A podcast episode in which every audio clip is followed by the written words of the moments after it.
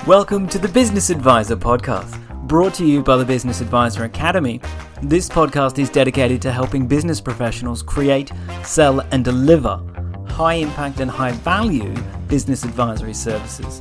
Now, let me introduce you to your host today, Amanda C. Watts. Welcome to today's podcast. I'm excited to share with you the why, the how, and the where to create a tribe or a community, to have people recommend you and refer you, and even have lots of them buy from you. Not creating a community around your advisory practice can lead to several significant problems impacting both short term performance and the long term sustainability of your firm. Let me explain what I mean and what will happen if you don't have one.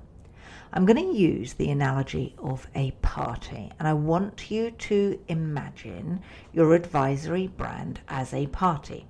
Without a community, it's like throwing a party where guests can come once, have a decent time, but don't feel compelled to return for the next one. A community, however, turns these guests into friends who look forward to coming back, bringing others with them, and even helping out. They might even do the washing up. This is friendship, or as we call it, customer loyalty. Now, if you don't have a community, a brand misses out on this customer loyalty advantage. Loyal clients not only buy more, but they also become your brand's cheerleaders, telling others how great your products or services are. Without this, a brand has to work much harder to keep clients coming back. One of the great things about fostering a community is that it's really good for free marketing. So, what I'm going to do is continue with the party example so I can share how this might work. So, let's talk about those friends that come to your party. Well, they get talking and they tell everyone how good your parties are. That's what happens when you have a brand community. Your clients start talking about your brand on social media to their friends and in online forums all for free. They become your brand cheerleaders. Without a community, your advisory brand loses this powerful, cost effective marketing force. You miss out on the chance to reach new customers through the most trusted form of advertising word of mouth. I used the power of communities when I ran something called the Corporate Escape Club in London. My first ever event had about 20 people come to it and as the months went on, it grew and grew until it reached a staggering 200 people showing up every month to this corporate escape community. And here's the thing it grew because people posted about the community on social media and they told their other corporate friends. Now, this was an offline, in person, face to face community that I grew. Let me give you another example of an online community I grew. During lockdown, I created a massive Facebook community of around 5,000 accountants, CPAs, and bookkeepers. And when one thinks of community, they think of a group of people, often face to face, or in a town or a village or a football club, for example. However, you can create a community just with your LinkedIn or Instagram profile if you do it well. And in fact, I've now created a community around my podcast. I have people recommending my podcast to others and reaching out to me on social media every single day because of the content I create here, the content you are listening to right now. And for many of you, this probably isn't the first podcast episode that you've listened to, which leads me to another point. And this is all about if you do not have a community, you can lose touch with what your audience really needs. Imagine trying to plan your next party without knowing what your friends enjoyed about the last one. Without a community giving you feedback, it's like planning in the dark. Communities are great for getting honest, detailed feedback directly from your most engaged clients and your audience. They tell you what they love, what they don't love, and what they wish you offered. This information is gold for making your products and services better and staying ahead of the competition. Without it, it is so easy to lose touch with what is really wanted and needed in the marketplace, and this can badly damage the growth of your advisory offering. I can share with you today that when I had a community Facebook group in 2019, it was all about getting clients, and it did okay. It got a few people join it every single week, But then when COVID hit, my community exploded because I listened to what was going on in the market and I made sure that my Facebook community group gave the direct value to accountants to help them navigate the COVID business landscape. My community grew overnight with people recommending it and referring it. About 18 months ago, the community went quiet. Sadly, as a leader, I stopped showing up so much and I had to pick up where I put my energy. And as my energy was limited due to ill health, I had to put my focus on making sure that my client community thrived. So I focused on keeping my client community thriving, but I had to take a step back from the general wider community.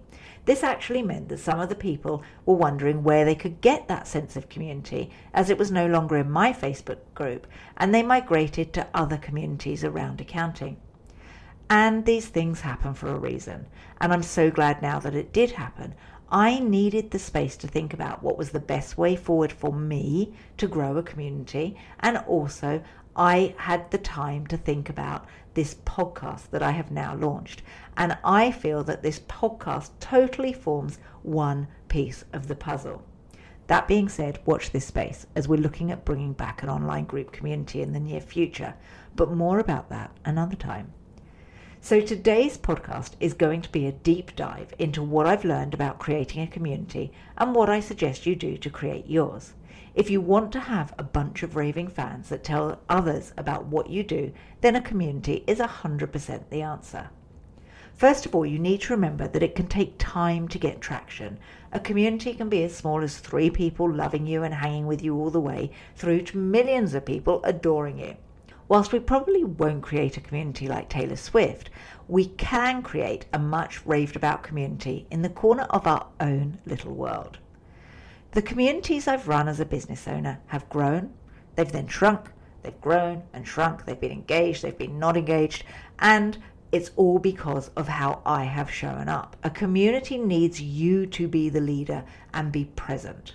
One day your community might run by itself, but in all honesty, it needs you to be the lifeblood, otherwise, it can die very quickly. When you create a community, you build raving fans. These raving fans help you elevate your message and get it to a wider audience. These raving fans will tell you how you are positively impacting them and their lives, and they will be grateful that you are part of their journey. It's such a nice feeling to help people, and I love being a community leader. I have really enjoyed my time that I have spent creating this podcast and sharing information and value. And that's the thing, it is all about doing good things for good people. But the downside of having a community is that it is a responsibility. And if you take that responsibility lightly and not show up for your community, you're going to upset those people. And the people who rely on you will be left high and dry and they're going to miss you. There is the possibility that if you fail to keep up your community, you will lose trust with your tribe and this will do you brand damage. So, my first piece of advice around creating a community is once you decide to do it, commit to it. I committed to the Corporate Escape Club community for two years, and when we finished the events, it didn't fizzle out. We went out with a bang, and it was the right time to go. My Facebook group naturally went quiet when I stopped bringing my energy, sadly, because I had no energy left to bring. A community thrives on energy, and without it, your community will feel like tumbleweed across a desert. This is my second piece of advice. Bring energy to your group. If you're going to create a community around you and your practice, you need to step up and strongly lead that community. You will need to create and embody the ethos of the group and guide its growth and foster a space so people can feel valued and heard. Whether you're thinking of creating an offline community, an online group, or even build a community around a podcast or your Facebook personal profile, you have to get clear on what you stand for. You need a set vision, and if you're wondering what the Business Advisor podcast is truly all about, then go and check out episode one called The Game of Being a Business Advisor. It shares my vision for this podcast. And so that you have a vision, you have to have followers that share in that vision and share the dream and understand that everyone in that community is working towards that shared vision. The vision of this community, the podcast, is a freedom practice, a practice full of advisory clients that love you and what you do and pay you handsomely for your value. It is adding 500k in advisory services with only 10 hours a week in client delivery. It's halving your working hours and doubling your income. It's highly achievable and what my community is working towards. My current community for non clients is this podcast. And as I mentioned earlier, we're going to be creating a new online community group soon. And no, it will not be on Facebook. I also have a client community, and this is something I recommend you all set up. My client community is something so special that sometimes it brings me to tears. An example of this is just before Christmas when we had our last group call in Momentum. I ended up crying in front of everyone. Not sobbing, like not, oh my gosh, um, but it was like my eyes welled up. And if I'd been sobbing, that might have been a bit weird and a bit creepy. But Tears came to my eyes because I was so proud of everyone and what they created last year. And when I shared it with them, we all had this massive feeling of connection. And we had all worked so hard and diligently for that year. And it was all about being proud. And we came together in that moment. Having a client community is a wonderful thing for both you and your clients. And the principles are the same. When you create a community, you give members a chance to connect directly with your business on a personal level, which helps build meaningful relationships over time. This is because you provide them with a space to share their experiences, which helps them build trust as they gain more confidence in your brand. In turn, they will feel like they have more of a personal relationship with it and with you, which helps create a stronger bond between you and your potential advisory clients. So, the reason why most people think of creating a non client based community is for the possibility of lead generation. And it can be an important factor within having a successful sales funnel. Now, for some of you, you're not actually going to understand what I mean by the term sales funnel. So, here we go. A sales funnel is basically a pre designed series of steps you get your prospects to go through. It's the start of your client or your customer journey and the beginning of your sales funnel. It gets your audience as strangers, and then with each interaction that a potential client has with each stage of your sales funnel, they get to know, like, and trust you. And as they move through the different stages of the funnel, they eventually become a client. Now, I'm going to cover sales funnels actually in another episode soon. I think that would be super valuable for you. So, as having a sales funnel set up in your advisory firm can be a game changer, it doesn't have to be convoluted or complicated. Okay, so now let's get back to the community thing. A sales funnel is a part of a community funnel. So a community can drive people to be in your world, and then what will happen is they'll book a call with you to buy your advisory services. By the time they've hung out in your community for a while, they're going to know, like, and trust you, as I said. And then when they talk to you, they're already a fan and they want to buy from you. So it gets rid of that icky sales call that you have as well, because that sales call just becomes a conversation. You find out if you're a good fit for them, you find out if they're a good fit for you, and then you get clients. So I've gone deep into why you need a community, and now you should really totally understand why you need to create one. As you will know, creating a community around you and your firm is a blooming great idea. So let's map out the steps to create one. As with everything I share with you here on the podcast, we have to start with your ideal client. Your ideal client for your community. Who do you actually want to create a community for? Now, it doesn't have to be a specific industry niche, but they must, and I mean must, all have the same vision that you have. That vision can be anything you want it to be. For me, my community is all about freedom. First and foremost, it's about time and financial freedom. My community is also about breaking free from the traditional way of doing things. It's about the power of being a thought leader and giving advice to clients and transforming lives. But these are all secondary to the initial vision, which is freedom. So when you set up your community, what does it stand for and who does it stand for? Get these two things straight in your mind and then you can get to work starting your community. One of the most common places to start an official online community is using Facebook groups. But in all honesty, they're a pain in the butt most of the time for community owners. The members don't see the information, information gets lost, members don't get notified, and it can be like tumbleweed most of the time. It's just not owner friendly unless you use the at everyone tag. I don't know if anyone's ever gone through that, but that is the most annoying thing. As the community owner, you feel icky using it, and as someone in a community, when you get tagged at everyone, unless that post is the most valuable thing you've ever read, you just feel a bit annoyed by it. So that's why I don't like Facebook groups very much. I'm not saying don't have one, I'm just saying it's not necessarily the best. And actually, my favorite online community platform is something called skool.com. Skool.com is spelled S K O O L.com.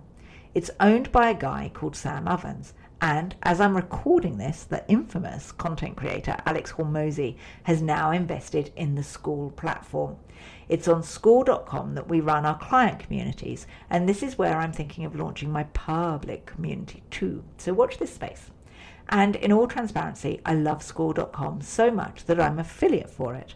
So if you want to join, please do use my affiliate link, which I'm going to post in the show notes. If you do decide to give it a go, they have a 14 day free trial. But as I say, use my link in the show notes. If you're looking at building a community for people in their 20s, then use something like Discord. That's a really good place to create a community. You could also have WhatsApp group, which is free. Mighty Networks is another. And actually, we use something called Slack for our in house team community. And there's another thing, right? And I haven't actually spoken about it, but actually, a community is great to have for your staff members. So, community is what gets people to come together and then when they have like this common goal and this common vision, they really feel like they're part of something.